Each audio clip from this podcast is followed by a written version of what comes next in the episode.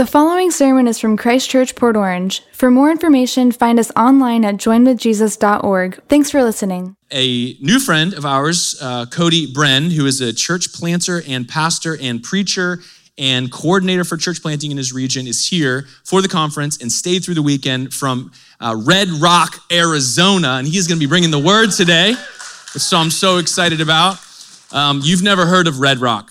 It's not Red Rocks, there's no S.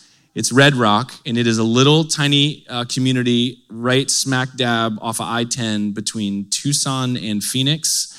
And if you're trying to think, what's that like? Imagine Palm Coast in 1989. That's Red Rock, okay? They just got a Dollar General and they're very excited about that. But somebody's got to go to Red Rock, and Cody and Jess said yes. So praise God for that. Amen.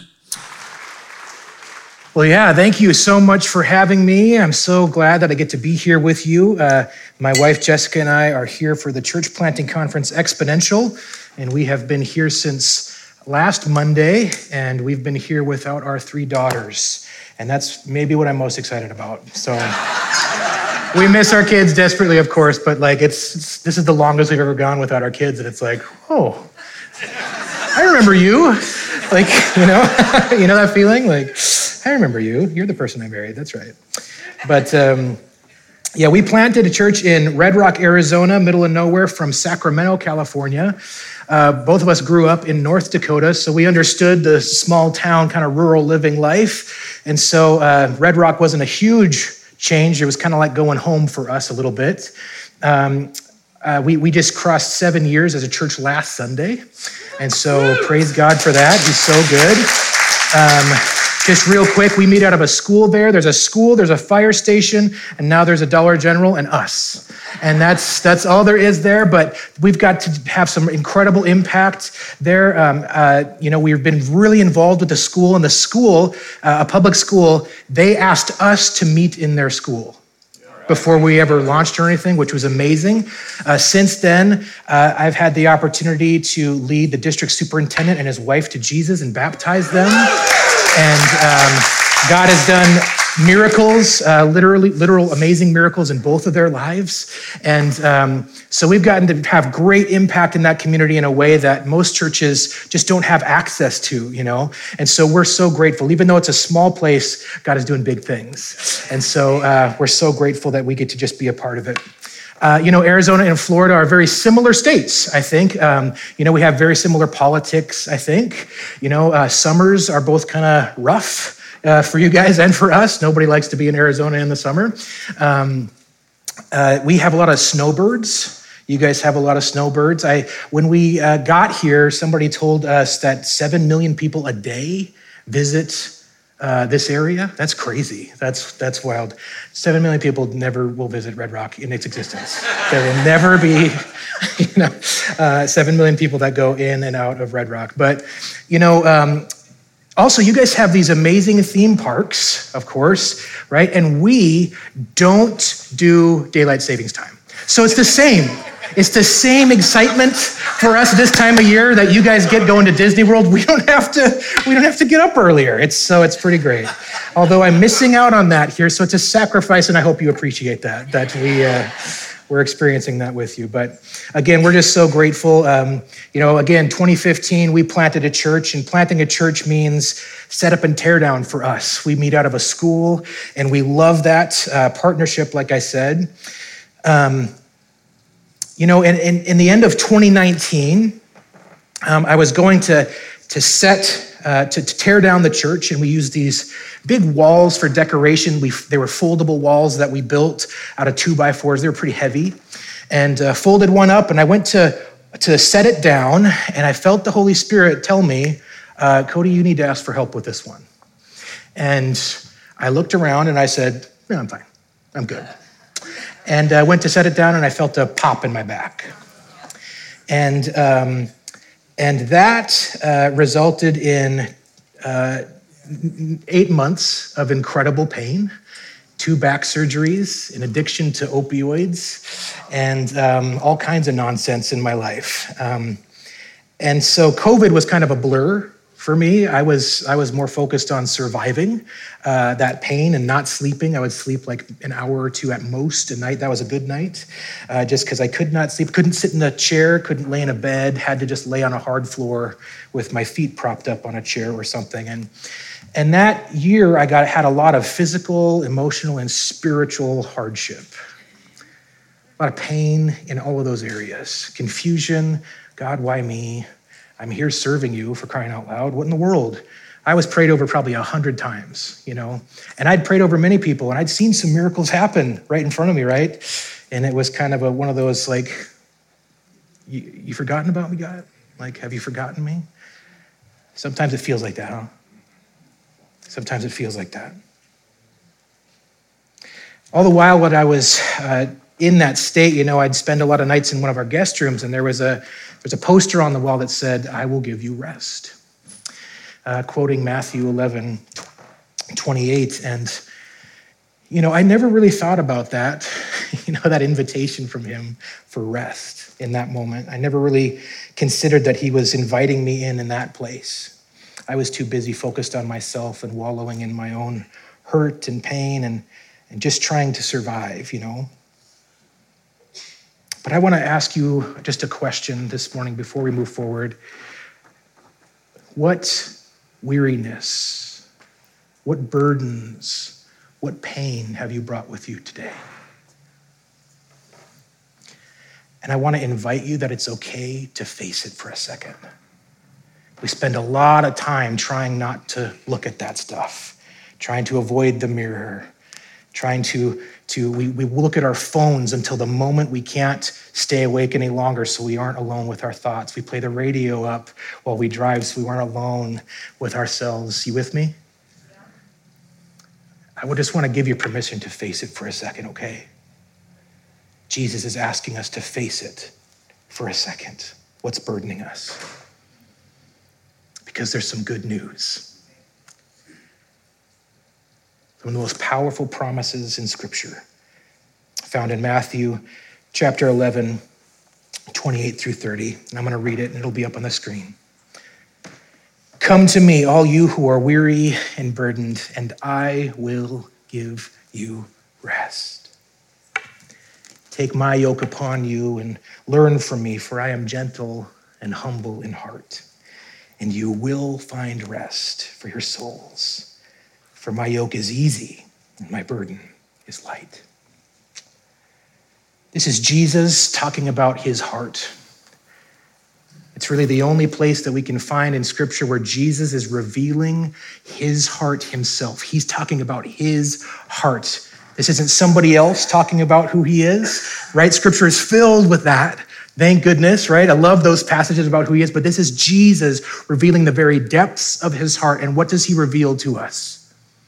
That he's gentle and that he is humble. I don't know that most of us, myself included, if we were asked to describe Jesus, would we use those two words? I would I think of much grander words than gentle and humble.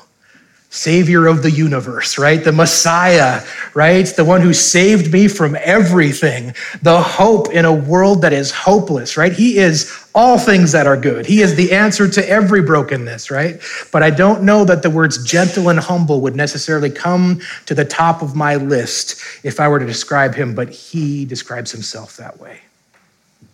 That's the Savior that we serve. That is our Jesus, gentle and humble. But in order to experience this gentle and humble Jesus, there are some conditions that have to be met. And the first thing that we see is that we have to go to him. We have to go to him. In church, this doesn't mean that we have to hunt for Jesus. He's not hiding from us, right? He's not keeping himself at a distance, right? He's easy to find. He is easy to find, but we have to go to him. That gentle heart that he has means that he doesn't force himself on us. But he beckons us to him constantly. Please, please come to me. Please come to me. And just because Jesus describes himself as gentle and humble does not mean that everyone in this world will get to experience the gentle and humble Jesus. But every single person in this world will experience Jesus at some point. We know we'll all stand before him. Every single person will.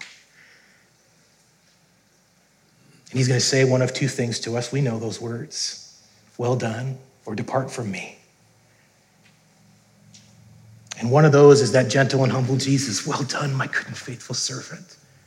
Well done. And I promise you, it breaks his gentle and humble heart to have to say the other thing.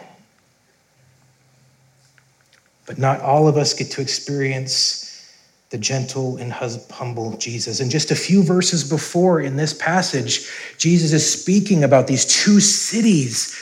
He's saying, Woe to you!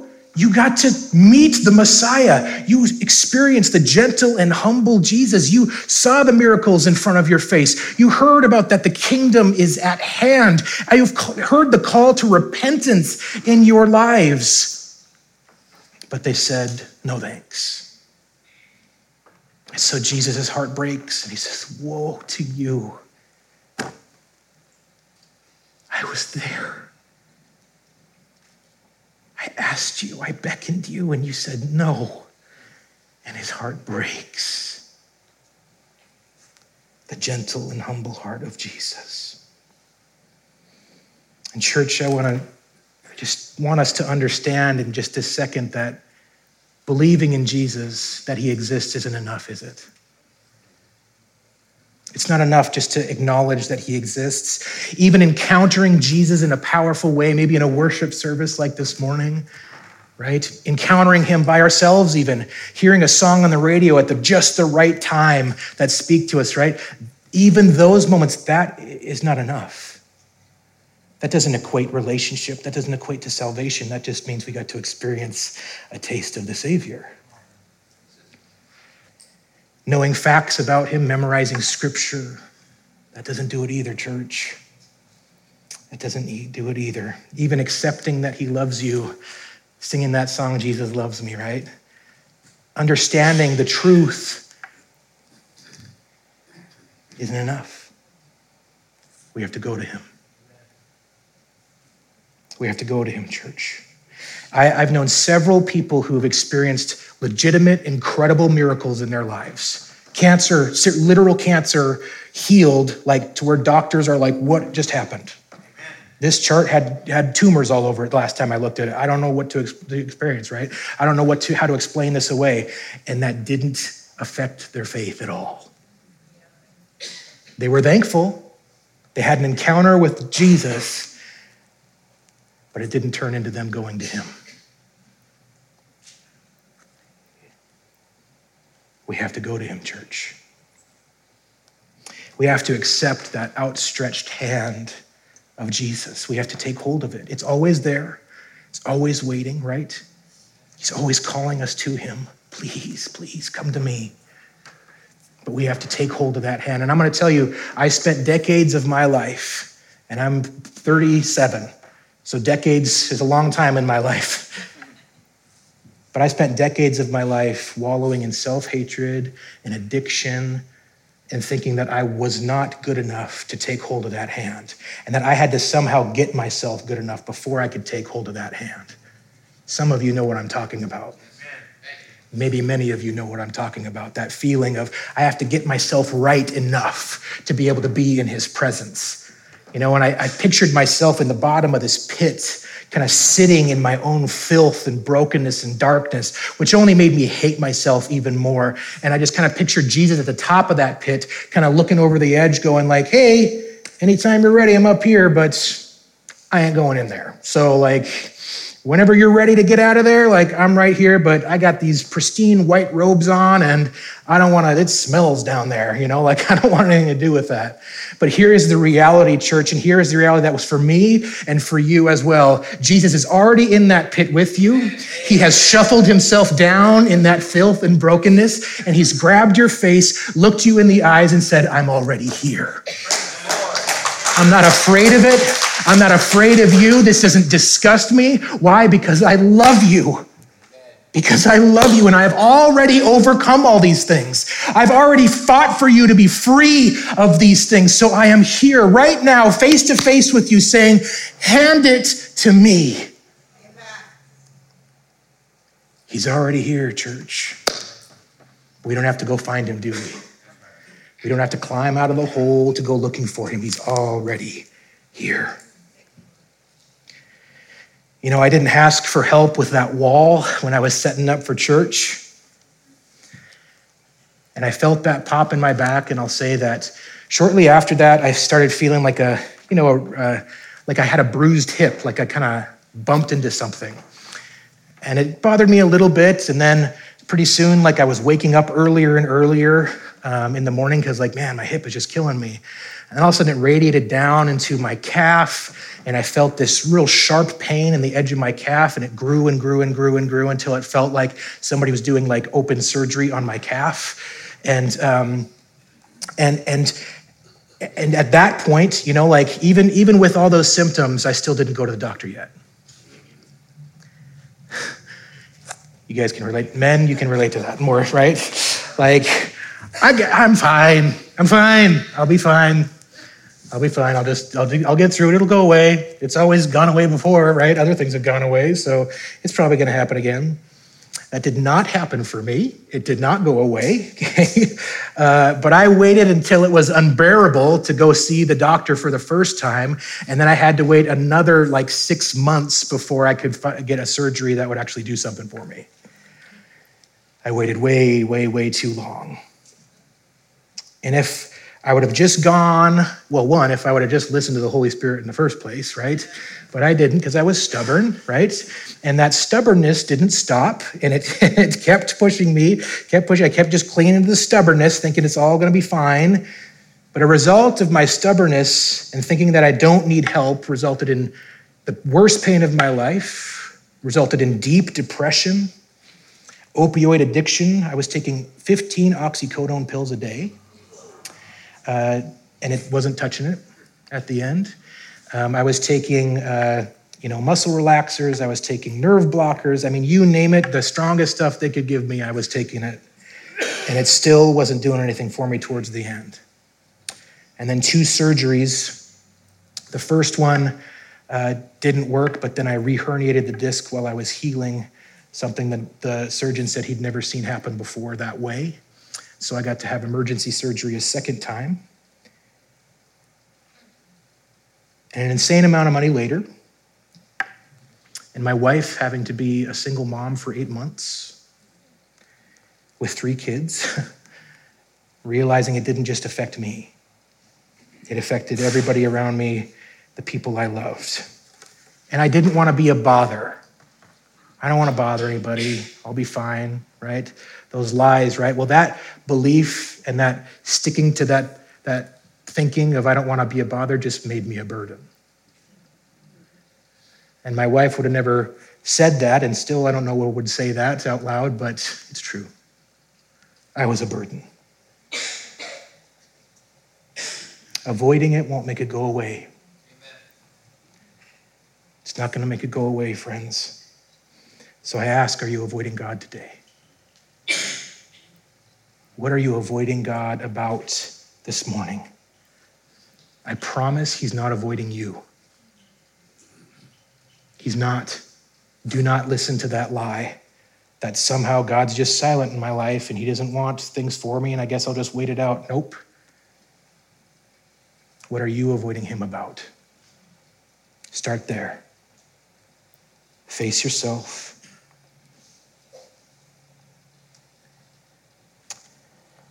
We have to go to Him.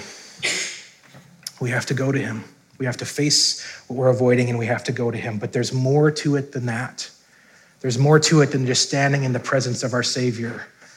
We have to hand it over, don't we? Then we have to hand it over. We have to willingly choose to hand it over. And one of the most incredible things about this exchange of our burdens, our weariness, our brokenness, our sin, our fear, whatever it is that you're dealing with today, our pain, right? that exchange of our burdens for his rest is that our burdens, this is amazing, guys, our burdens don't burden Jesus, do they?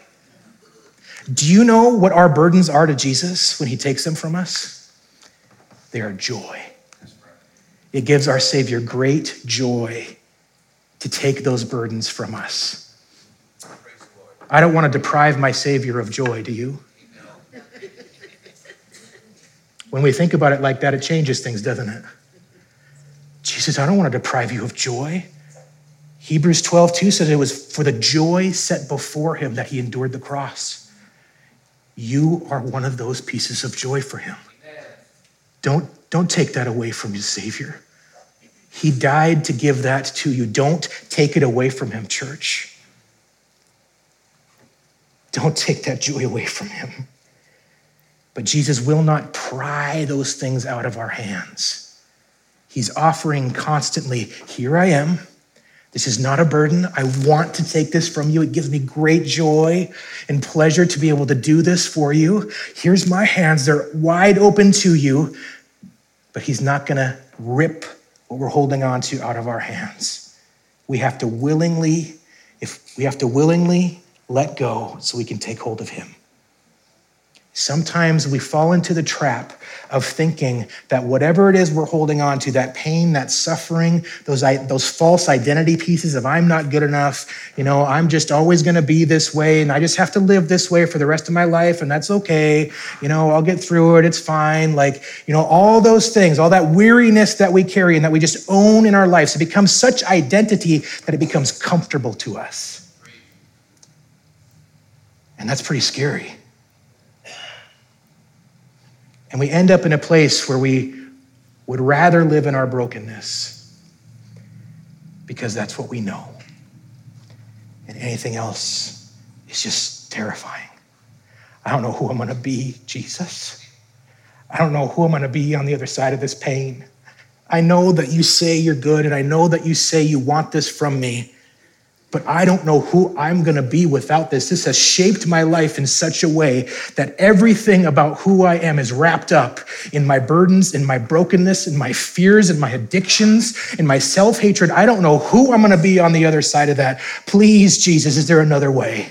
Is there another way? Can you just look at me and just give me some, some grace to say, okay, it's okay that you stay in your brokenness? Church, I'm telling you, it's not okay. That's not okay. He's drawing us out and he's not going to let you go. He's not going to let you off the hook, right? You don't somehow have a different agreement with Jesus than the rest of us. That's a lie that we think. That's a lie that we believe. That somehow it's different for me. It's not. We have to go to him. We have to willingly let go. Are you willing, church? Only you can answer that. Are you willing or not? Because if you are, that's the only way we're going to find rest. Amen. Rest sounds pretty good, doesn't it? To finally be able to rest and not fight and not avoid, but to just rest. Man, that sounds pretty good, doesn't it? And we don't even we don't get one promise of rest in this passage, we get two back to back. I will give you rest. You will find rest. We will, not you might, not I can try, right? I will give you rest. You will find rest. And I know that that rest is what some of you in this room today have been longing for for a long time. You've been waiting a long time for some rest. You're tired of carrying it. Church, today is the day. Today is the day. That's good news, isn't it? That's good news. You know, trauma is a buzzword in our culture today, and some of us, because it's a buzzword, like to like separate ourselves from that as much as possible, right? And we don't like to compare ourselves. You know, um, I've spoken with counselors and they say the one constant in every person that I see is that they all say the same thing. Well, other people have it worse than me. No matter how bad the story is, they all say the same thing. So other people have it worse than me, right? And we don't like to compare ourselves to like soldiers or something that, you know, have legitimately seen horrors in this world that none of us could imagine, right? PTSD, that kind of a thing. But let me tell you, how many of you have experienced some sort of trauma, traumatic event in your life? Have you been through a traumatic event of some sort, any sort, right? The birth of my kids, that's a traumatic event. you know, like, and literally there was complications and stuff, but still, it all around, it was trauma, right? It was scary, it was terrifying. I did not know what to do, right? So out of control in those moments, right? But here's the reality Church, the trauma that you've experienced in your life, it may not have been your fault. Okay? It may not have been your fault, but it is your responsibility to deal with. It's your responsibility to hand that over to Jesus. Jesus is desperate to free you from those things. He's desperate to do it for you. But we have to let him. It may not have been your fault, but it's your responsibility to go to Jesus and hand it over willingly? Do you want to deprive your Savior of joy? No, I know you don't. So you have a choice today. Are you going to hand it over or not? But today we're going to make a trade. We're going to give that opportunity in just a few moments for you to make that trade if you're willing. Our sin for forgiveness our life for salvation, our emptiness for the filling of His Spirit, our weariness and burdens for rest. Sounds pretty good, amen? Let's make that trade. Let's make it together, okay? I'm to sing a song. Pastor Jesse's going to come forward, but I want to pray before we do that. Would you bow your heads and let's pray? Father, thank you so much for your son Jesus. Thank you for the promise of rest, that it's not just possible, but it's a promise. We thank you so much, Jesus, that you are calling to us. You have never let go, you've never given up on us. And maybe some of us, we've gotten really good at blocking your voice out because you've been saying the same thing over and over to us for so long. But Jesus, we ask that that voice would be made fresh in this moment that walls would come tumbling down, that we would unstop our ears and we would be willing to listen to that, that beckoning one more time as you draw us to you, saying, Come to me and I will give you rest. Thank you, Jesus.